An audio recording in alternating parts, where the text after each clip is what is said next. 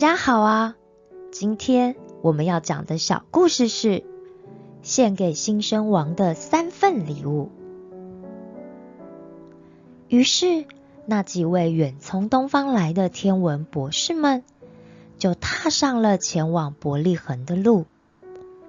这天晚上，他们突然发现，那颗他们在东方看见的星星，竟然……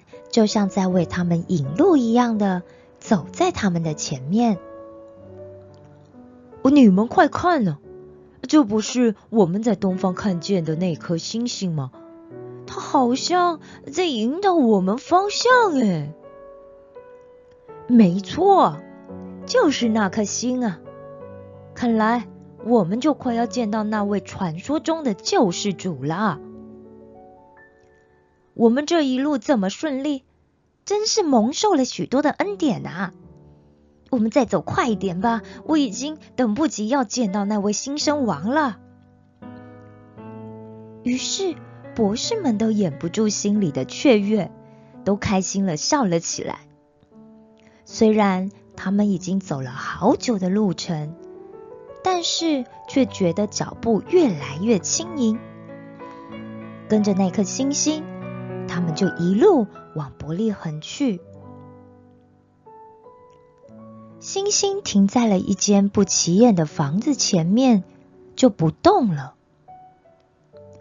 于是博士们小心翼翼的敲了敲门，叩叩，有人在家吗？有人在家吗？约瑟听到了有人在敲门，于是。就从屋里开口问道：“是谁在敲门呢？”“我们几个是从东方来的天文博士，因为看到有一颗新生的星星，想到了古老预言里讲到关于有一位犹太人的王要降生的事，所以千里迢迢的来到了这里，想要拜见他呀。”约瑟一听，赶紧打开了门，让几位博士们进来。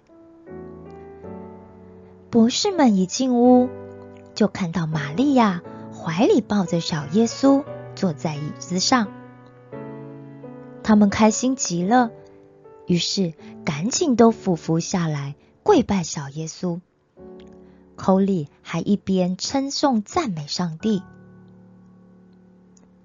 然后。他们几个人打开了随身携带的宝盒，送给小耶稣。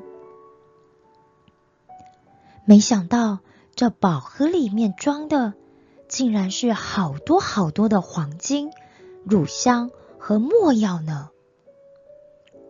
这些可都是献给王的贡品啊，也是当时非常稀少又非常贵重的礼物呢。这天晚上，上帝就在博士们的梦里指示他们，要他们不要再回去见希律王。于是，博士们起床后，就从另一条路走，绕过了耶路撒冷，回去东方了。而此时，也有上帝的使者在约瑟的梦里。向他显现。天使说：“约瑟啊，约瑟，你赶快起来，带着玛利亚和耶稣逃往埃及去吧。希律王就要来寻找耶稣了，他想要杀了耶稣。你们赶紧去住在埃及地，等到危险过去之后，我会再招你回来的。”于是。